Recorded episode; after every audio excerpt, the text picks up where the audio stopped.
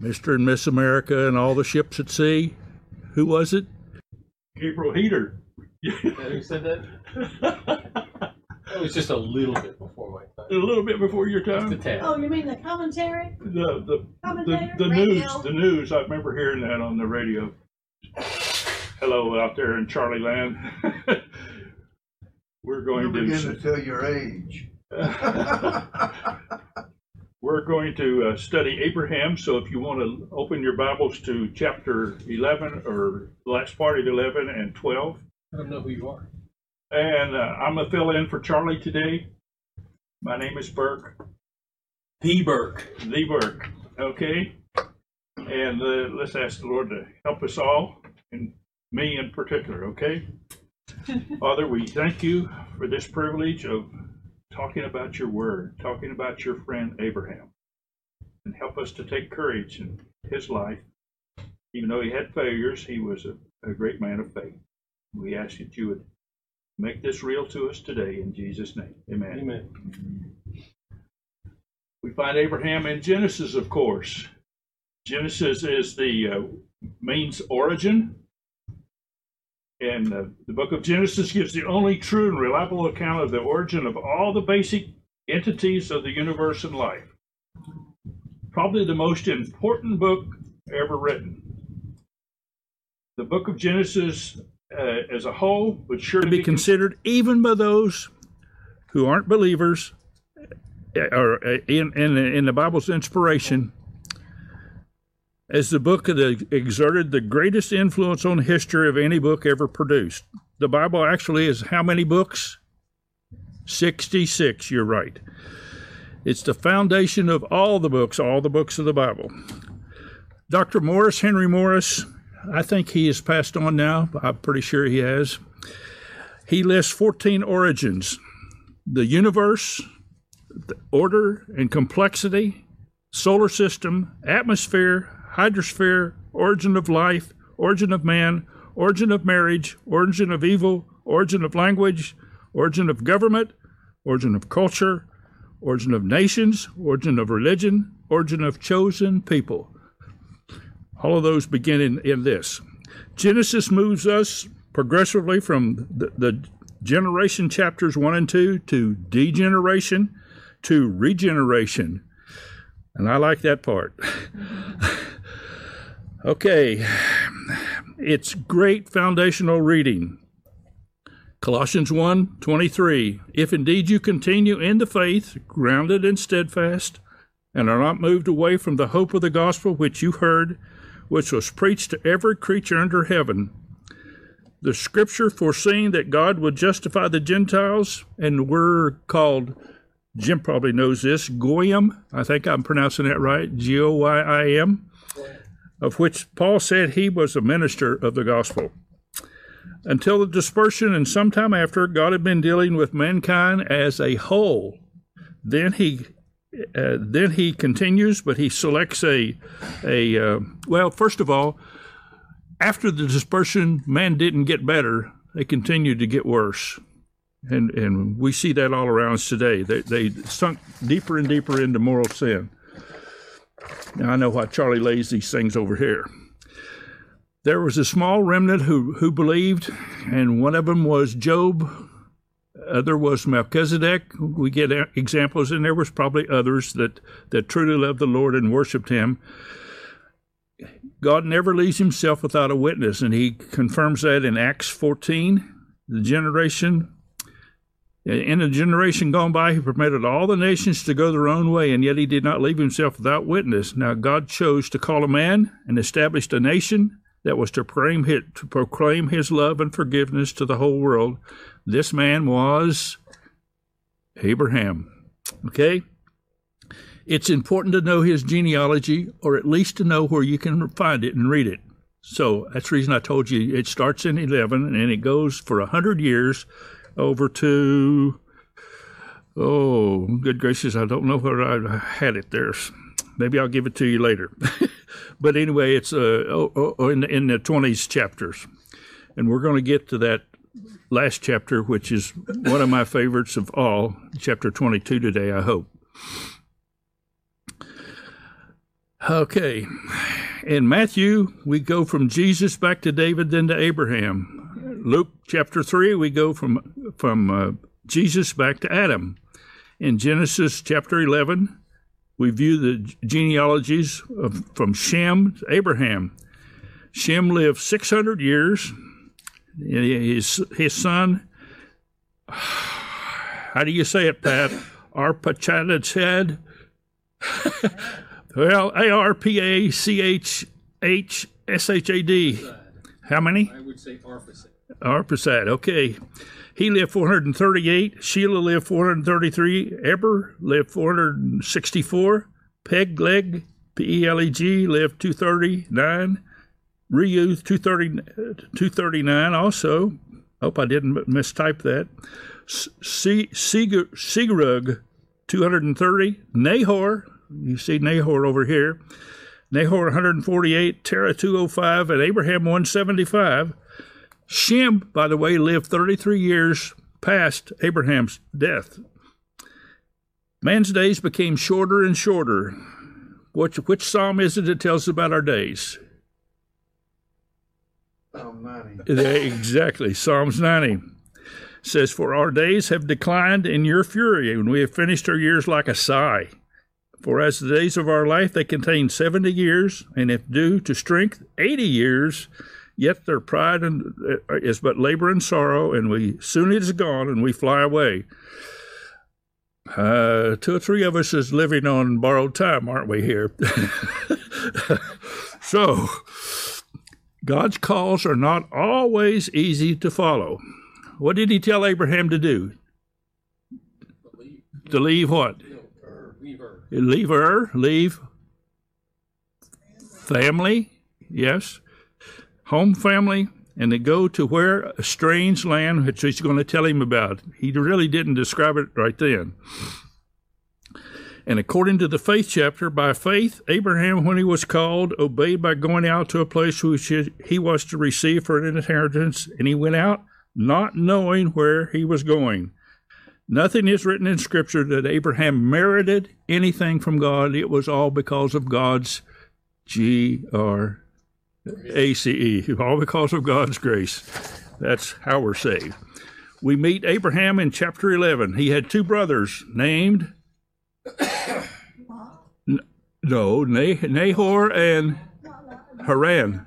Okay? Both of them had towns named after him. Haran died in, in his father's presence, so I'm taking that was might have been down in Ur. But he had a, a, uh town named after him. Nahor had one. Get you a map, map there, uh, Tom. Okay? Uh, it says uh, Terah took Lot, or took uh, Abraham and Sarah and Lot to go up to Canaan, and they stopped at Haran. Now, there's all kind of uh, predictions of why he stopped.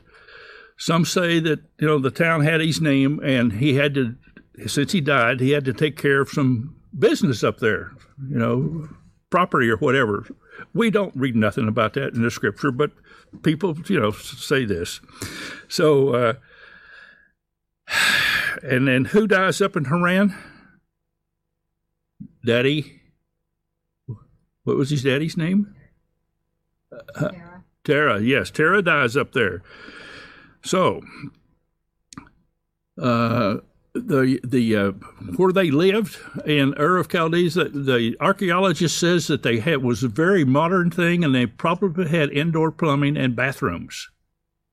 And we say, oh, that couldn't have been. These people were cave people. No, no, no. They they find it all kind of uh, things that says these people were very pro- progressive. Uh, what do we know about Abraham? He was the father of all who believe. Romans four eleven. There's a map back there, Rick, on the back. James says uh, Abraham is a friend of God. Second Chronicles says Abraham your friend forever. Isaiah says Abraham my friend. Uh, I could give you the reference for them if you want it. Also, the great verse of Genesis fifteen six. He believed God, and it was ca- counted to him for righteousness. Yes, so that should go into your gray matter. Scrub out a place for it and put that in there. Okay, instead of knowing when whoever comes on TV. Okay. God said, I, I am the Lord who brought you out of the Ur of the Chaldees to give you this land to possess it. And Romans 4 1 through 3, when they shall say, uh, when they, sh- sh- what then shall we say that Abraham our father according to the flesh is found? For if Abraham was justified by works, he has something to boast about, but not before God. What does the scripture say? Abraham believed God, and it was accredited to him for righteousness. I think it is marvelous to read the Lord tying everything together as he goes, you know, progressive revelation. The wonderful word that came about, how did it come? Peter tells us, holy men of God spake as they were moved along by the Spirit. They didn't write on their own, not their own interpretation, not a human act of man's will. They were moved by God who spoke with them. I have the uh, NASB of that. I have the NIV, knowing this first that no prophecy of the Scripture is of any private interpretation. For prophecy never came by the will of man, but holy men of God spoke as they were moved by the Holy Spirit. And I've got the Amplified for it. And I want to know if one of you all want to come up here and give us the uh, Greek or, or the uh, Latin and the Hebrew and the Armenian thing. Uh, Mrs. Bridges, I saw you smiling. Do you want to do that? but anyway, you know, he he made these promises to us, and it is great. Now we go to chapter twelve. God said to Abraham, Go forth from your country, from your relatives, from your father's house, to a land I'll show you, and I'll make you a great nation. I will bless you, make your name great and you will be a blessing, and I will bless those who bless you. The one who curses you, I will curse, and in your in you all the families of earth will be blessed. This is known as the Abrahamic covenant. Abrahamic covenant. Very good. Galatians 3. Even so, Abraham believed God, and it was reckoned to him for righteousness. Therefore, to be sure, those who are of faith, who are sons of Abraham, be sure that it is those who are of faith who are the sons of Abraham. The scripture foreseeing that God would justify the Gentiles by faith preached before to Abraham, saying, All nations will be blessed in you. So those who are of faith are blessed with Abraham. Now the promises were spoken to Abraham and to his seed. He does not say, and to seeds as many, but rather as to one, and to your seed, that is Christ. That is Christ.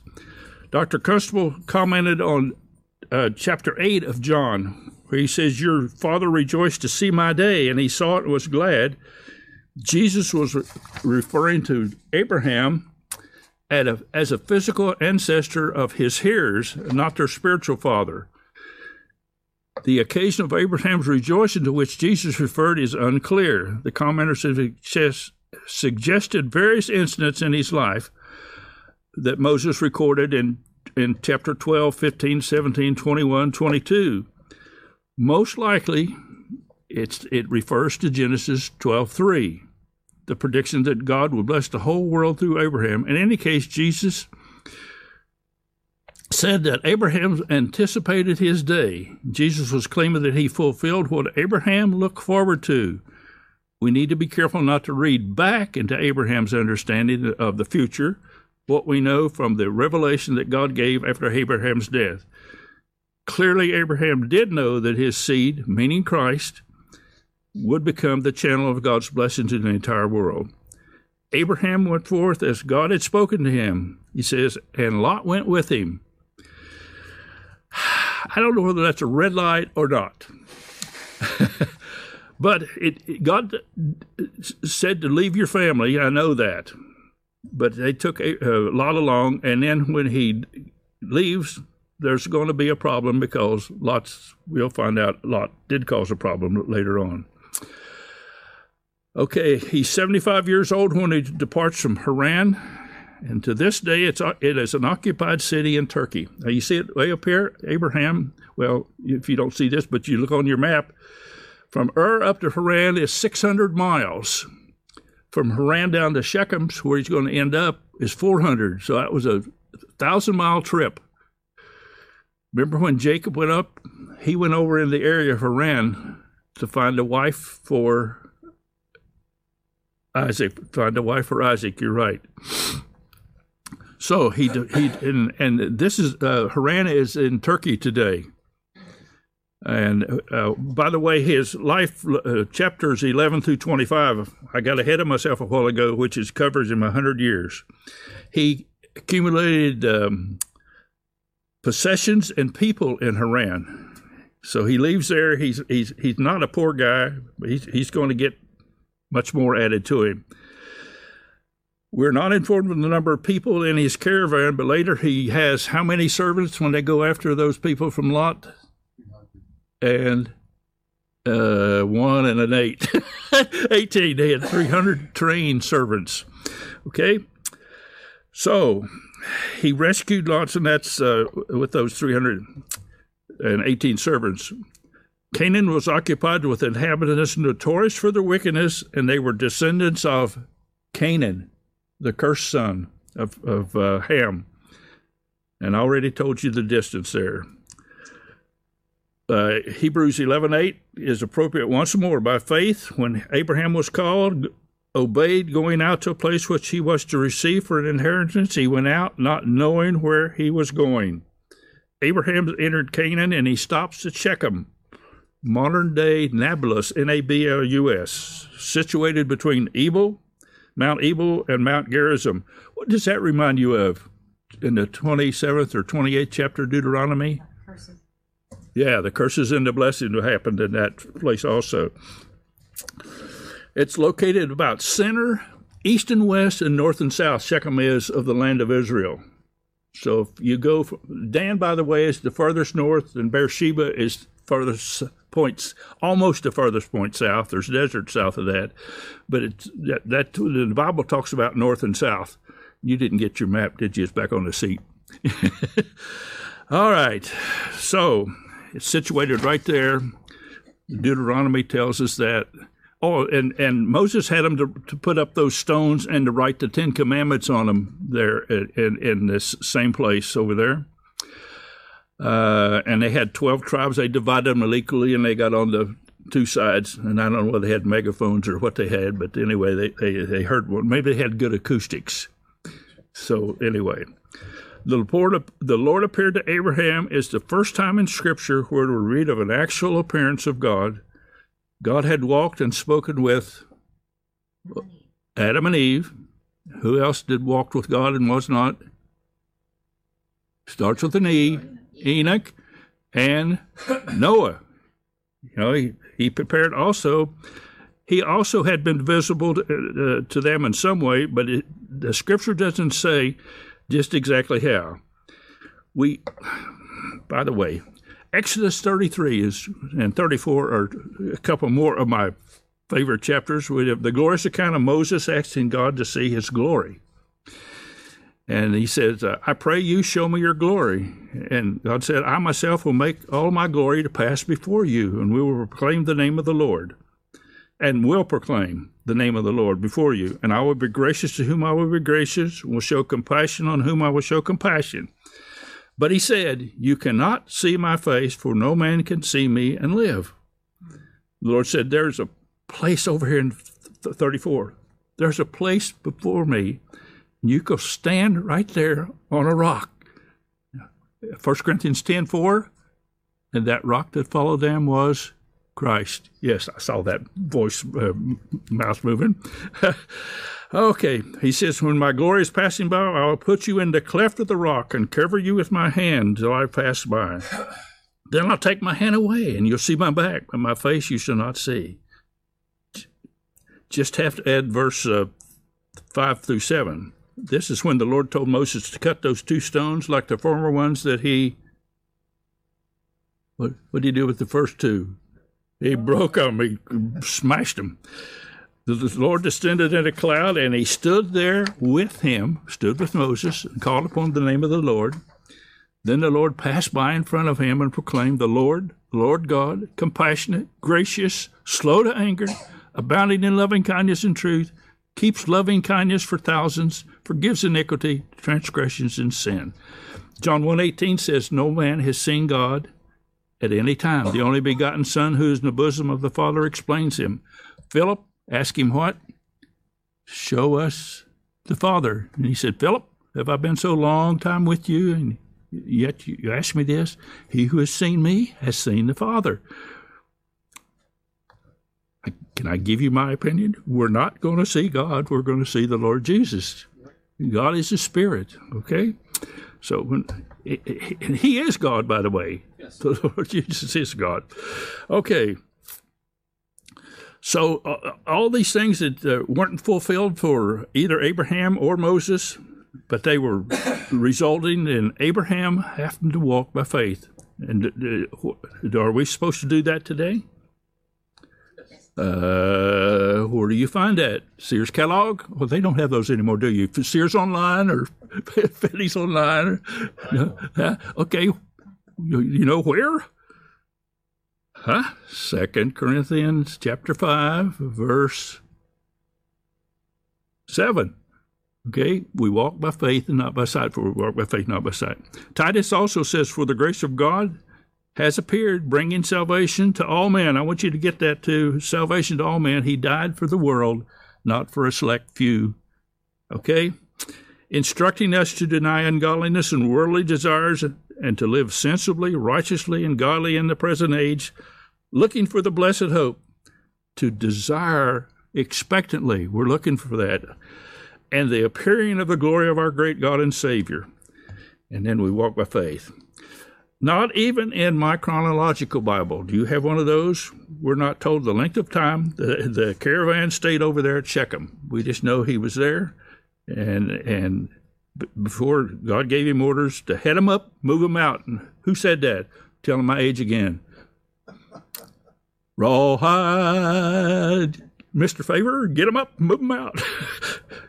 Some of you kids are not old enough to know that, are you?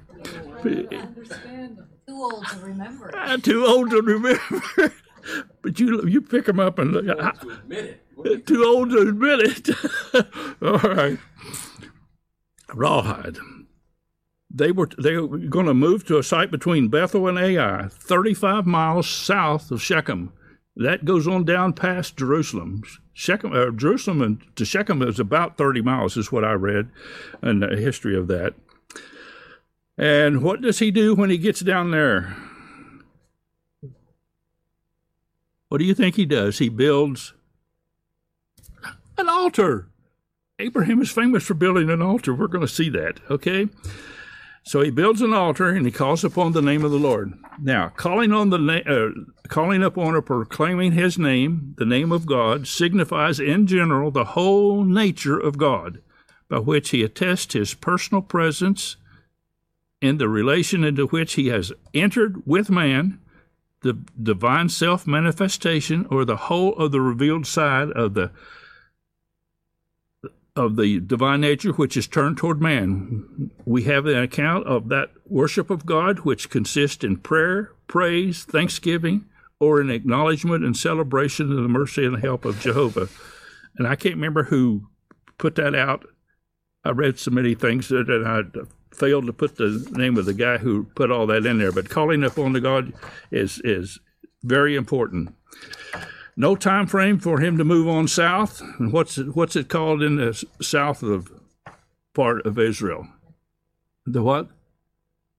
Yes, the Negev. Yes, or it's a dry desert land down there south of uh, Beersheba. And a famine comes on the land. And what happens to Abraham? He has a lapse of memory. Where's he going to go? Huh? He's going to go down to Egypt, yes. Red flag. He doesn't seek guidance from the Lord. But he, on his own, he enters Egypt.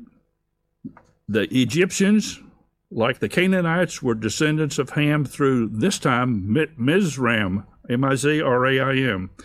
They were polytheistic, cruel, immoral. Polygamy and sexual promiscuity were common for Egypt. He enters and he notices what? Well, what's all those other guys? And who did they look at? Who was the good looking in the party? Abraham or Sarah? They was looking at Sarah. Ah. So Abraham you familiar with the Hurrian, H U R R A I N customs and the Nuzi tablets? Okay, the wife and it was a sister, and it's called the sister wife and the wife. They had a, a she had received two documents. One was she was married, the other she was the sister wife, and for that she got more protection than just an ordinary wife. But those birds down in Egypt never heard of that. And the wheels come off of Abraham's cart. Oh, the, instead of noticing Sarah's beauty, they had they had noticed Sarah's beauty and they praised her to the king called Pharaoh. The word praised in the Hebrew means hal- hal- Hallel. How, how do you say those in the Psalms? That H A L L. Yeah.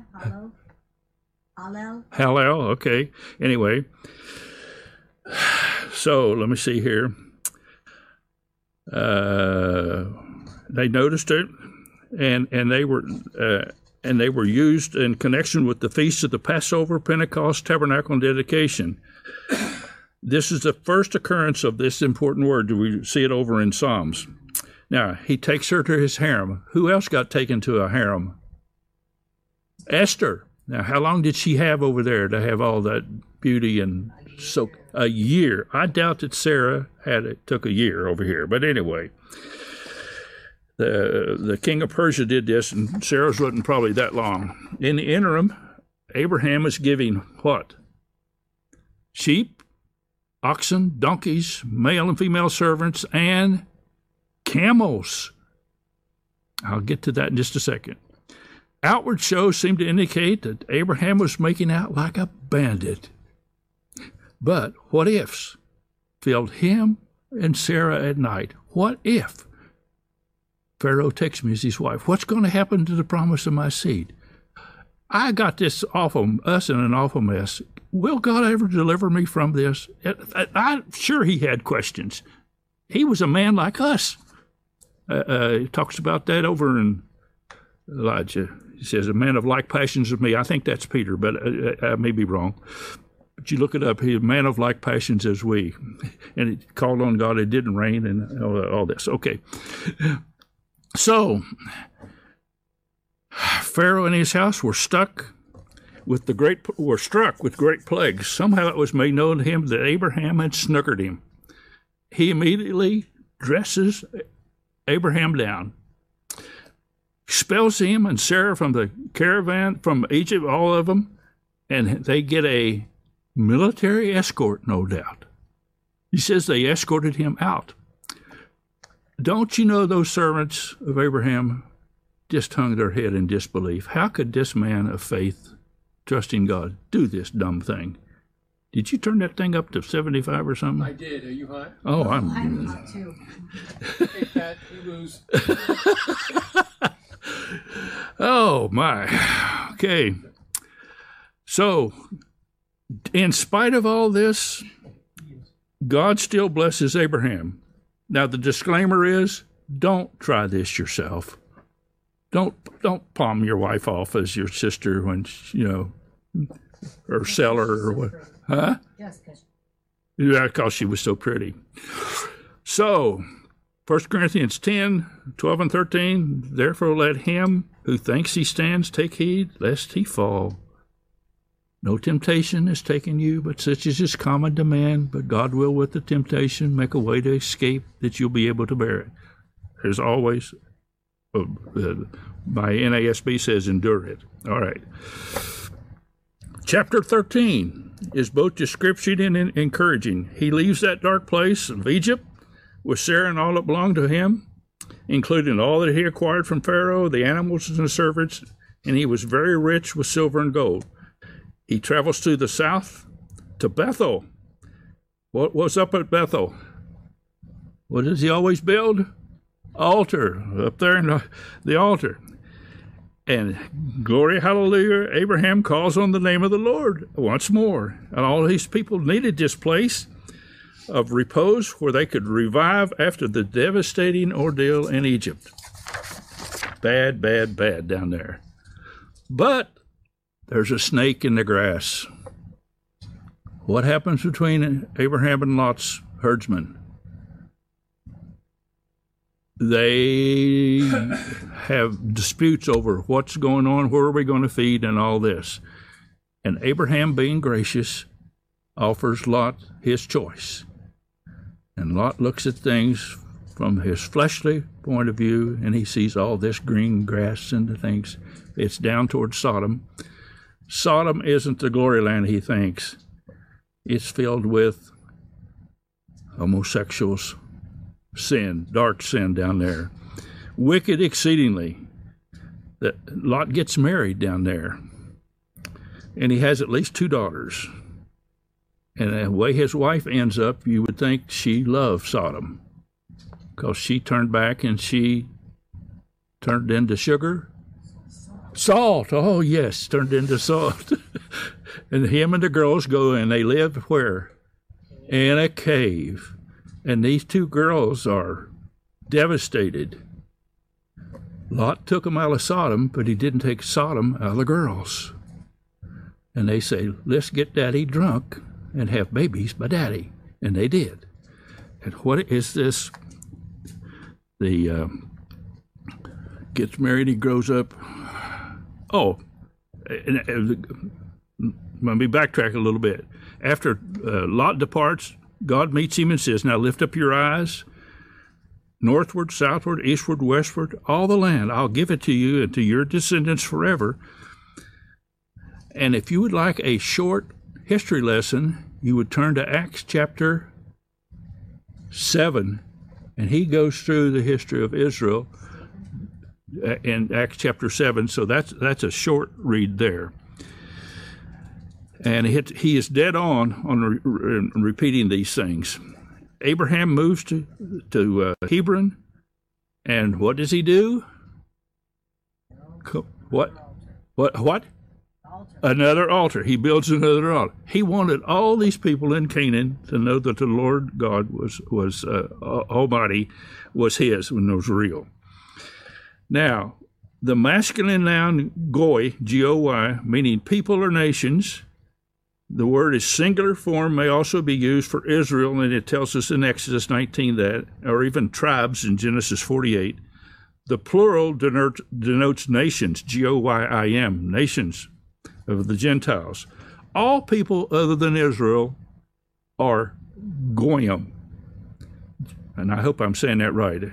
And Sergio, am I saying that right? anyway, this seems to urge us to, uh, to understand that Hebrew theology concentrates on universal truth rather than on tribal domination, while at the same time purposes to maintain social diversity instead of turning the whole nation into one big gray mass of identical citizens, little robots running around.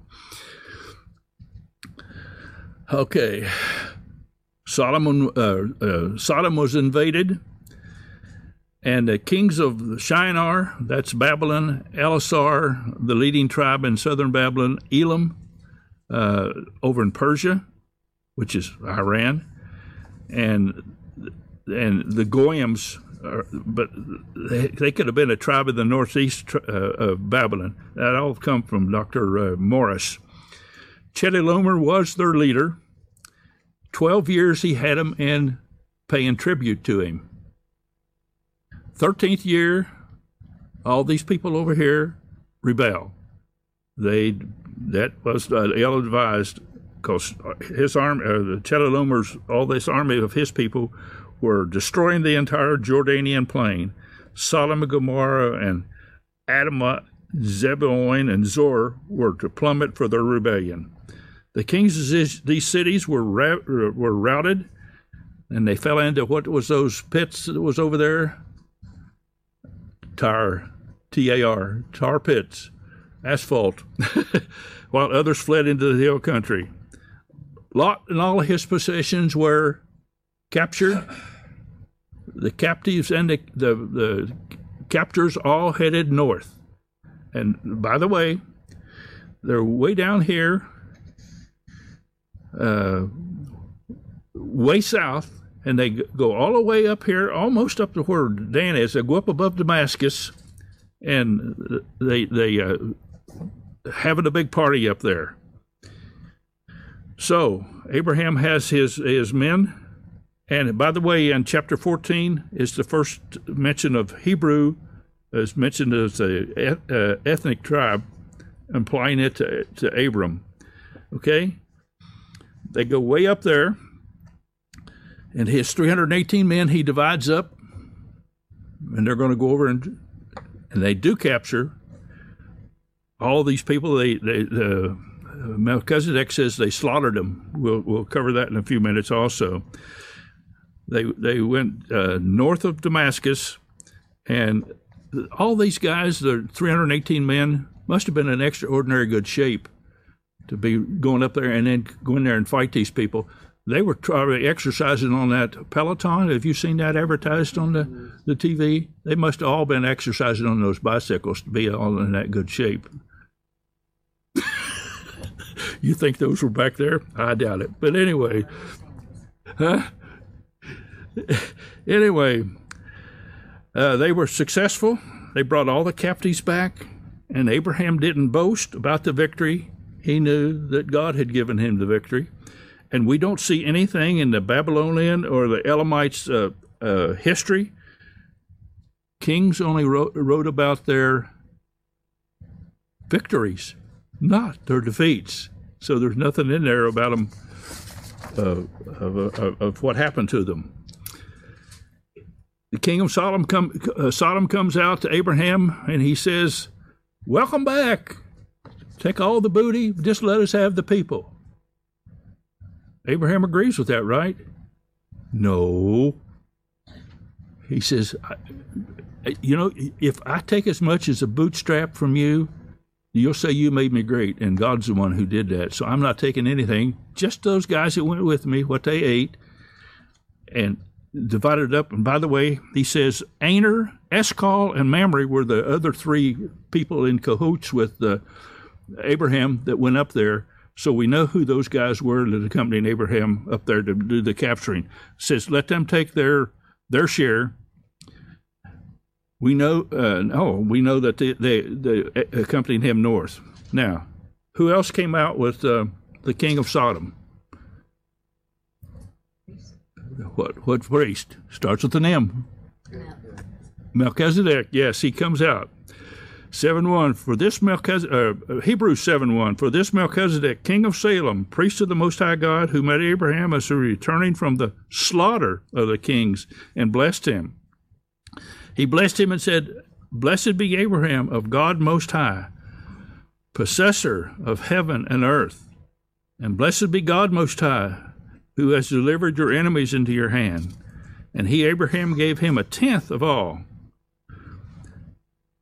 7 4 of Hebrews. Now observe how great this man was, to whom Abraham, the patriarch, gave a tenth of the choice spoils. Now, this verse is going to challenge your great matter. 7 3. Without father, without mother, without genealogy, having neither beginning of days nor end of life, but made like the Son of God, who remains a priest perpetually. Who is this guy? The great majority of sound conservative writers, both on Genesis and Hebrew, consider Melchizedek to be an ordinary man who was usually who was used as a type of Christ. This interpretation cannot adequately answer the questions concerning Melchizedek and does not do real justice to the exalted language of the four passages in Genesis, Psalms, Hebrews, and uh, where oh, so we got we got uh, Hebrews five and Hebrews seven. So we got two. Been an ordinary man. He had no beginning, no end. Yeah. No father, no mother. No father, no mother. Yeah. Is a type of Christ. Okay. Dr. Morris gives his opinion. The most Christ honoring interpretation the one most consistent with biblical literature, and the one with the fewest difficulties in the recognition of Melchizedek as a glorious manifestation to Abraham of God incarnate, the eternal priestly mediator between God and man, and that man is Christ Jesus. And more than Mabel, did anybody else have a opinion on Melchizedek? You've been thinking about that for five minutes. Anyway, so Genesis 15, God promises Abraham a son by vision, saying, Do not fear. By the way, do not fear is mentioned 180 times in the Bible. Words like do not be afraid, fear, and fear not occur over 300 times. Arguably, there are 365 of them, one for each day of the year. Uh, okay, I'll let you look at that. He says, I'm your shield, I'm your protector. Your reward shall be very great. The Lord is Abraham's provider. Abraham needed direction as he is childless, and the heir of his house is Eliezer from Damascus, a Gentile or a Goyim. He's a Gentile. Abraham seems to accuse the Lord for the situation. Hold the phone there. Wait a minute, Abraham. Er, Abram, he's not got his name changed yet. The word of the Lord came to him saying, No, no, no. It doesn't read that in the Bible. Okay. This man shall not be your heir, but the one will come forth from your own body, he shall be your heir. In his vision, the Lord takes Abraham outside and says, Look up. What's up there? Stars. See if you can count them, able to count them. So shall your descendants be. The next verse, verse 6 of 15, is what you've just put on your gray matter a while ago. What was it? Say? Yes, he believed, and it was counted to him for righteousness. Reckoned him. And by the way, this is the first use of believe in the Bible, 15:6. Yes. Abraham needs some assurance. The Lord is, is, is gracious and instructs Abraham how to arrange animals for the covenant of blood. Once again, he assures him that the land is going to be to his descendants, and he puts Abraham to sleep, and the Lord passes between those animals. It's all of him. He tells him about the, there's going to be bondage before he goes puts him to sleep. It says you're going to re- go down there and you're going to return here. Then he gives him the layout of the promised land in 15, 18 through 21. And he tells all where they're going. And since I see it's only 25 to 6, we're going to re- read that 15. If I can turn in the right place. Uh, on that day, the Lord made a covenant with Abraham. Cut to your descendants have I given this land from the river of Egypt, the Nile River, as far as the great river, the river of Euphrates, the Kenites, the Kenizzite, and the Canaanites, the Hittites, the Perizzites, and the Rephaims, and the Amorites, and the Canaanites, and the Girgashites, and the Jebusites. He's going to give them all this land. He, he tells them, and of course, I'm sure Abraham probably walked all over that place. Anyway, Sarah and Hagar in chapter 16. Dark time down in Egypt had an impact. They get a slave girl and bring her back from Pharaoh. Abraham is now 85. That would make Sarah 75.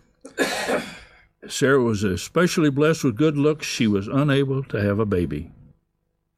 Around 10 years since the Lord promised of a son, and Sarah seems not to trust the Lord. In fact, she states she's, he has prevented her from having a child rather than make it impossible.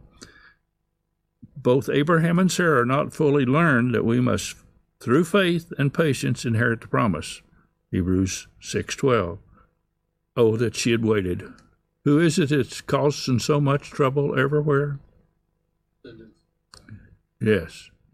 Yes. Oh, my. Uh, the Lord's timing for the, if she'd have just waited. She does have this maid, and I believe she was pretty, much younger than Sarah, and she'd noticed, I'm thinking, that Abraham had watched her from time to time. This is not in the Bible, okay? Sarah says to him, Please go into Hagar, and perhaps I'll obtain children through her. Abraham listened.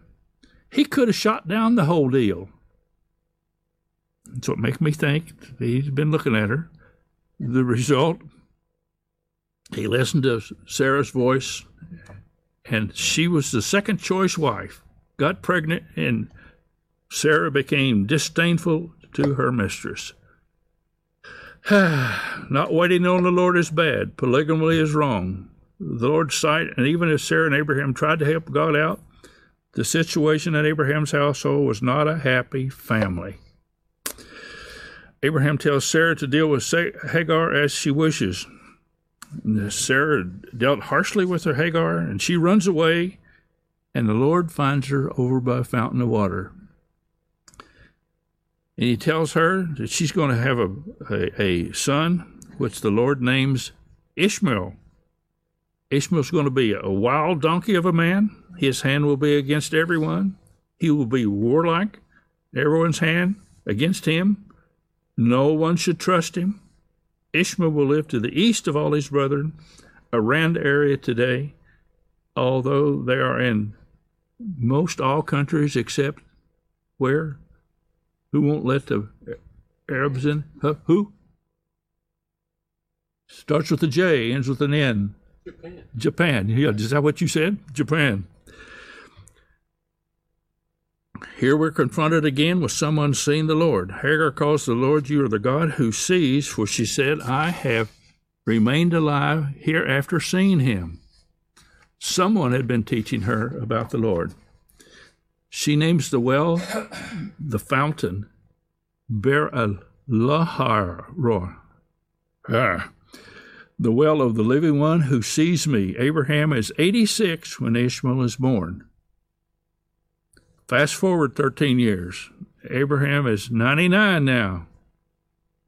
He and Sarah believe it's a mission impossible for them to have a son, especially after the wild ride Ishmael and Hagar for the past 13 years. They will soon learn there is nothing too difficult for the Lord. Sure enough, right on schedule, the Lord appears to Abraham and says to him, I am God Almighty, walk before me be blameless. God Almighty, the all powerful, all sufficient, El Shaddai, the omnipotent one who satisfies. Psalms 62 My soul weighed in silence for God only, for my hope is from Him. He only is my rock and my salvation, my stronghold. I shall not be shaken. Walk before me and be blameless. In Hebrew, blameless means perfect, wholehearted, or complete. Who was blameless in the New Testament in Luke chapter 1? John the Baptist, pa, mommy and daddy.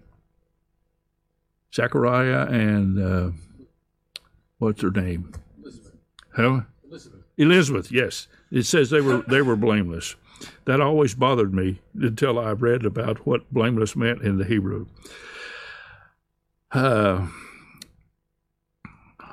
the sacrificial lamb of the Passover needed to be a tamen, T A M I N. That's without imperfection, completely whole. God had told the Israelites to be perfect before Him in Deuteronomy 18. That meant wholeheartedly committed to Him. Blameless is found, I already said that in uh, Luke 1 6. So he says, I will establish my covenant between me and you, and I will multiply you exceedingly. Abraham falls on his face, and God talks with him, saying, As for me, behold, my covenant is with you, and you will be the father of a multitude of nations. No longer shall your name be Abram, called exalted father. By the way, if you ever read Dr. McGee about that, he says people come up to him and says, "Oh, I see your name is exalted father. Where's your kids?" "Oh, they're not here yet." Then they come back up later on, and he says, and he when he was called um, father of a multitude. Oh, where are they? Oh, they're not here yet. you, you read that about, haven't you, Tom? What uh, McGee said. So, your name's going to be Abraham, father of a multitude. For I have made you the father of a multitude of nations. I will make you exceedingly fruitful. I will make nations of you, and kings will come forth from you. I will establish my covenant between me and your descendants forever, an everlasting covenant. to be God for you and to your descendants after you. And I will give you and your descendants after you the land of Canaan for an everlasting possession. Why can't they do this, read this thing in the United Nations? You know, all they'd have to do is take God's word for it, and there wouldn't be no problem over the territory over there. So, it's clear as, as your nose on your face that no action or part of Abraham's descendants can ever permanently sever the land for them. The Lord always has a remnant, even if Israel makes some ill advised moves like selling or giving away some of their land to others, like they've done. Well, the Lord, no doubt, uh, applies primarily, the promise from the Lord applies primarily to those who are Abraham's seed according to the flesh, but also encompasses the spiritual seed of Abraham, who's the father of all who believe. Chapter 17 talks about circumcision, and that ties in with the covenant written above. All males, whether Jewish or Gentiles, were circumcised to live among the people of Israel. The act had its sanitary and health reason, but circumcision was commanded strictly as a sign of the covenant. It's a primary, it was a primary sign only to the individual, his parents, and his wife. It should be remain there. The cutting of the foreskin spoke of surgical removal, a complete separation from the sins of the flesh, so widely prevalent in the world around Israel. Such sins largely centered in misuse of the male organ in adultery, fornication, sodomy. It directly symbolized to the Jewish man who is a mem- that he was a member of the elect nation, a peculiar people, distinctly holy before God, in relation to sexual conduct. So it came indirectly to speak of holiness in every phase of life. The Lord is more interested in the heart of man being circumcised. 1 Corinthians 7:19. Circumcision is nothing, uncircumcision is nothing, but what matters is keeping the commandment of God. Deuteronomy 36, 30 and 6. Moreover, the Lord your God will circumcise your heart and the heart of your descendants to love the Lord your God with all your heart, with all your soul, so that you may live. Sarah's name is changed in this 17th chapter from, from uh, Sarai to Sarah, which means princess. God said, I will bless her, and either I will give you a son by her. Then I will bless her, and she shall be the mother of nations. Kings of people will come from her.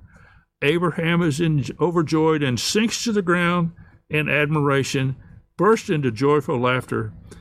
For this was an Ephesians 3:20 moment. Ephesians 3:20 Unto him is able to do exceedingly abundantly more than we can ask or think. Okay? You know, I've, I've read that before, but I like that, uh, and who I got it from, I don't remember, about him laughing. And he said he was doing this overjoyed with admiration. So, God tells him he'll take care of Ishmael because he, he said, Why don't you just use Ishmael? And says, I'm going to establish my covenant with Isaac, whom Sarah will bear to you next year. Back to Romans 4:20. Yet with respect to the promise of God, he Abraham did not waver in unbelief, but grew strong in faith, giving glory to God. God finished with talking with him, and God went up from Abraham, and Abraham immediately began circumcision of himself and his household. Go to 18, the birth of Isaac. Promised to, though Sarah could hardly believe it. The Lord and the two angels who had come down to judge Sodom and Gomorrah and stopped at Abraham's location. And God said, Shall I hide from Abraham what I'm about to do? Since Abraham will surely become a great and mighty nation, in him all the nations of earth will be blessed. Now, from the Amplified, for I have known, chosen, and acknowledged him, that's God talking about Abraham, as my own, so that he may teach and command his children, sons of his house after him, to keep the way of the Lord do what's just and righteous, so that the Lord may bring Abraham what he has promised him. I think we have a plaque like that at our house, of this, uh, this promise to him. Abraham pleads for Lot, thinking he has won at least 10 to the Lord, but sadly, that's not the case. He has a problem even with his own family when they were told to leave. Mrs. Lot had her heart for Sodom and paid with her life for her disobedience. He who believes is not judged, not condemned. He who does not believe is condemned already because he's not believed in the name of the only begotten Son of God. John 3:18. Paul writing to the Thessalonians, chapter 1, after you listen to the message of truth, the gospel of your salvation, how you turn to God from idols to serve the living and true God. Dr. McGee always said that turning, that is the repentance. You're, you're doing an about face, and that's, that's the repentance part of it. To wait for his Son from heaven, whom he raised from the dead, that is Jesus, who rescued us from the wrath to come. Until a person's last breath, there is hope for a person to accept the Lord as their Savior. 19 is a sordid chapter. The angels were the intended target of the homosexual men in Sodom. Lot's family had to almost be dragged from Sodom to save their lives. Because the Lord remembered Abraham, he sent Lot out of the midst of the overthrow. We found out that Lot was a righteous man over in, isn't James? I believe it is James. It says, the righteous Lot vexed his soul. Lot was left with his only two daughters, and he was afraid to stay. You know, we already covered this, what the, what the girls did there in the cave. Out of this sin came the, the origin of the Moabites and the Ammonites, and they were just great friends of the Israel, weren't they? they fought them all the days. They were enemies all over, all through the history the Moab sounds like the word translated from the father, and Ammon means son of my kin. His legacy, Moab and, and Ammon, was destined to provide the world's carnal seduction in the history of Israel, that of Baal-peor. Remember, he, he said, uh, uh, I think that was Balaam up there that says, you know, let, let uh, the, huh? Balak and Balaam. and Balaam. Yeah, yeah. So seduced the Jewish people. Jewish people, yes, the women. Uh, the the cruelest of the religious perversion. It illustrates the degrading effect that lived in living in Sodom had on the, their daughters. Lot was uh, able to take. Oh, I already said that to you already. Takes the kids out of Sodom, but not Sodom uh, out of the kids chapter 20. Down here in the very bottom next to Egypt, I got a what I meant for a fence.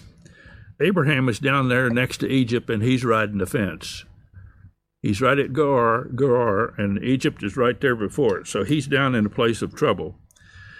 Why in the world he would do that? I don't know. He, we don't read it. He prayed. This was an unwise journey. Did he remember the last time he was down in dark Egypt? And same thing happens with Sarah. The Lord having to warn Abimelech, the king over there, in a dream that Sarah was a married woman. In a dream, God tells him, and or uh, Abimelech tells God, in the integrity of my heart and, and my hands were innocent in taking Sarah.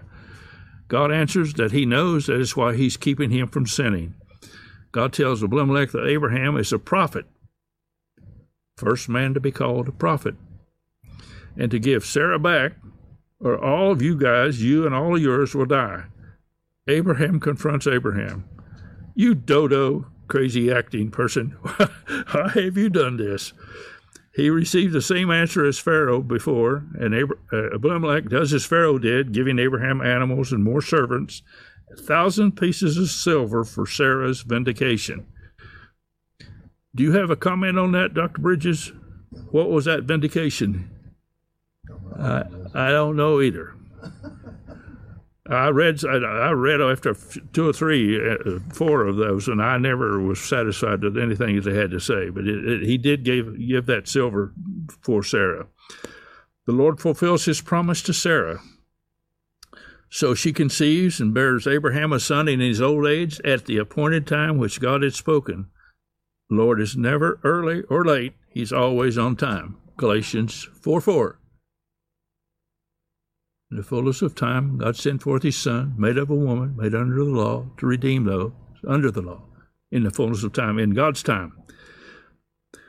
Uh, God's, uh, I, I wrote it here. We in America have recently completed tax day. Nobody likes it, neither did Joseph Mary, especially since she was great with child. The word great in the King James, and I believe it means she could have had the blessed baby at any time with child. But it happened because they want, they needed to fulfill Micah 5 2. But as for you, Bethlehem Ephratah, too little to be among the clans of Judah, from you one will go forth from me to be a ruler in Israel. His going forth are from of old and from days of eternity. So the, that was fulfilled, and he was born over in Jesus was born over in Bethlehem. We hear people say, "If God tarries," they generally mean this term in regard to His second coming. God doesn't tarry; He's always exactly on time. In your pajamas or your Sunday go to meeting clothes, He will come at the appointed time. He said in Acts chapter 1, It's not for you to know the times or the seasons, because God is fixed in His own authority. Abraham was a hundred years old when his son Isaac was born. Sarah's pumped. She says, Who would have said to Abraham that Sarah would nurse a child? Yet I have borne him a son in his old age. Hey, Sarah, you're not a spring chicken either. There was a party the day Isaac was weaned, but who's mocking? Ishmael is mocking. And it sets Sarah in a rage. She said to him, Send them both away, send them packing. I don't want them around my son Isaac. Abraham in sadness does as God instructs, who also adds that he will take care of them, Hagar and her son. Ishmael, her son Ishmael, and they leave. They're stranded without water in the Beersheba desert. How far can a archer shoot an arrow? maybe 50, 75, 100 yards. I don't know. That's where she put him to set him down so she wouldn't see him die. But God heard Ishmael crying, and he asked uh, Hagar, What's the matter with you? Do you not fear? Do not fear. Do not fear. God has heard the voice of the lad where he is. Get, get up and go to him. Take him by the hand, for I will make him a great nation. God opened her eyes to see a well of water she first gives her son a drink. God was with Ishmael, and he lived in the wilderness. Mama Hagar takes an Egyptian girl for him for a wife. After Abraham's encounter with Abimelech, the two of them meet near Beersheba. A complaint is made about the water rights. Abimelech has been watching, and he states to Abraham, God is with you in all that you do. I have a request that you treat me and my offspring as I have treated you in kindness, and they make a covenant of peaceful coexistence. This treaty enabled Abraham to serve and worship God freely in the Promised Land. The uh, general in charge of uh, Abimelech's army, Phicol, seems to have been a title rather than a proper name, but he was in charge. Wells were extremely important in the semi nomadic life of Abraham. Beersheba, one of the most important sites throughout Old Testament times, meaning Oath of the Seven or the Oath Well, became Abraham's place of peaceful, peaceful existence with the covenant of the seven ewe lambs. Chapter 22 Abraham, will Abraham be up to the test? When you bake a cake for the ingredients the uh, from the ingredients of a package box, you or you have a mama's recipe in your head. What do you do before you have Charlie and Hideko over for dinner? You test it. That's right. How about uh, automobiles and airplanes? Manufacturing companies have what type of on site facilities? Testing. You guys are right on. At least Si is. God is going to test Abraham's his heart, his faith, his love for God. God says to him, Abraham, Abraham, here I am.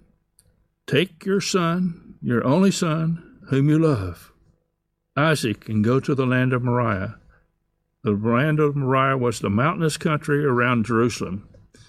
Stood about 45 miles north of Beersheba. On this mountain, God later appeared to David, who built an altar to the Lord in 2 Samuel 24. Here also Solomon built his temple, 2 Chronicles chapter 3. And there Jesus died.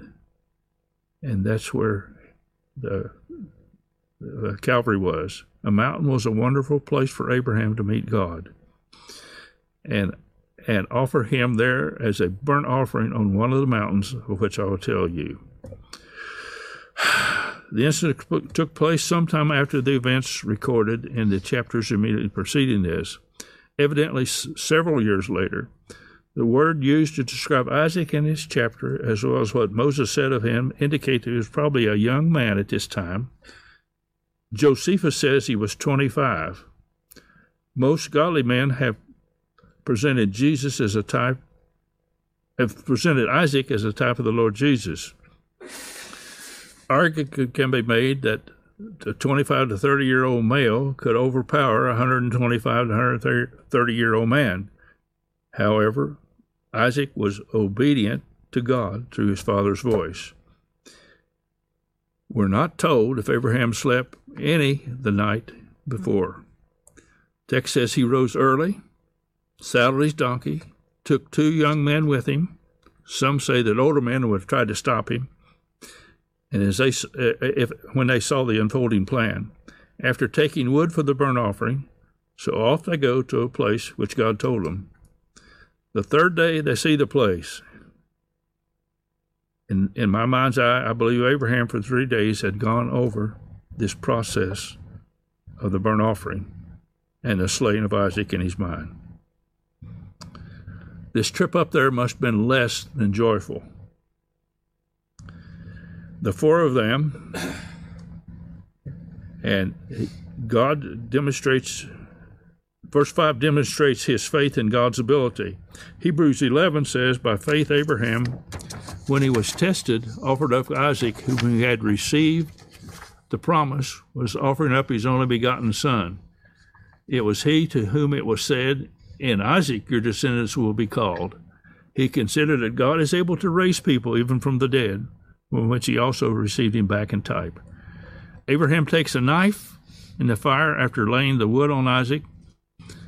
Must have been a big load of the wood, as the burnt offering was to consume all the offering. The two of them walked on together. Isaac is obedient to his father. No need, there is no need for deeply hurting Abraham to say, Come on, Get, get with the program, so much like the Lord in John 10 17 and 18. For this reason, the Father loves me because I lay down my life that I may take it again. No one takes it from me, but I lay it down of my own initiative. I have authority to take it up again. This command I received from my father. Isaac does ask about the lamb. Isaac spoke to his father, My father. This term in the Hebrew is Abai, meaning the same as what the Lord Jesus spoke to his Father in Mark 14, saying, Abba, Father. I continue with 22 7. Behold the fire, the wood, but where is the lamb for the burnt offering? John 1 29. Behold the Lamb of God, which takes away the sin of the world. Isaac is told. God Himself will provide a lamb for the burnt offering. So the two go on together. And oh my goodness, they arrive at the place God had told him. Abraham does the work, builds the altar, ranges the wood, bound his son, laid him on the altar on top of the wood. Abraham stretches out his hand and took the knife to slay his son. But the angel of the Lord, of whom we read in verse 16, is the Lord himself, calls to him from heaven, Abraham, Abraham. He says, Here I am. I think Abraham was jumping up and down and waving his coat so the Lord wouldn't miss him. Here I am. God says to him, Do nothing to him, for I, now I know you fear me, as you have not withheld your son from me. God supernaturally had placed a ram in the thicket. Again in my mind, I see and hear Isaac as he says, Father, cut the ropes let me help you prepare the ram for the burnt offering. The place is named by Abraham, the Lord will provide, Jehovah Jireh. God repeats the covenant blessing to Abraham. I don't miss the mention of Rebekah, the future Mrs. Isaac, in verse 22.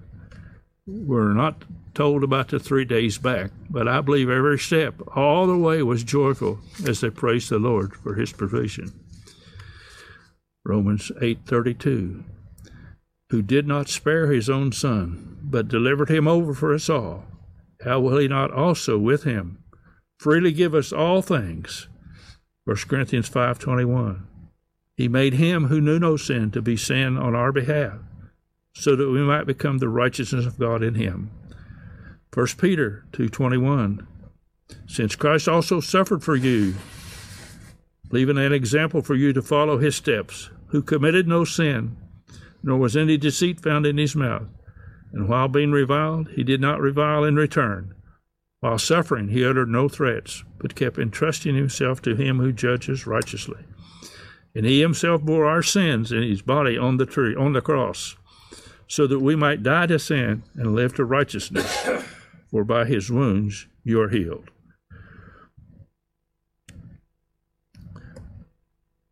Hallelujah, hallelujah, amen. I it's done. I am. so, I know we're early, but I'm not going to try to add to it. You're not gonna just- try to be Charlie. I'm not going to try to be Charlie. He, he always adds at least half again as much as whatever he wrote because of his Now, I know. trails. I thought I had enough. I had 23 pages. I thought it was going to be a plenty. and I'm telling you, as this has been something. I've known this for three weeks, and I have spent more time on this than anything I ever, ever, ever spent uh, preparing. So We're gonna say goodbye to them. we're going to, but we're going to pray first. Lord, thank you for this lesson of faithful Abraham. Thankful that you call him your friend. Help us to be obedient to you that we might please you, might walk before you in a upright manner. Help us to witness to the in, in the opportunities you present to us. And guide Charlie wherever he is. And may your word be embedded in our hearts, and may we memorize 15:6 of Genesis. He believed God, and it was accounted to him for righteousness. We thank you in Jesus' name. Amen. Now, how does he do this to, to get them to? Break, hands out. Everyone can wave. There you go.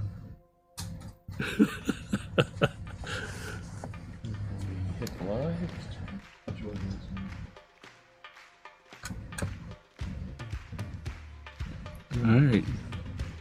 It's still on.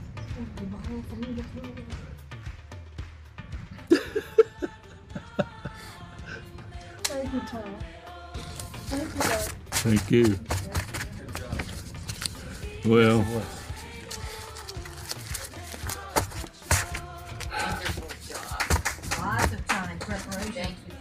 before? I did, but I did wake up two hours early this morning.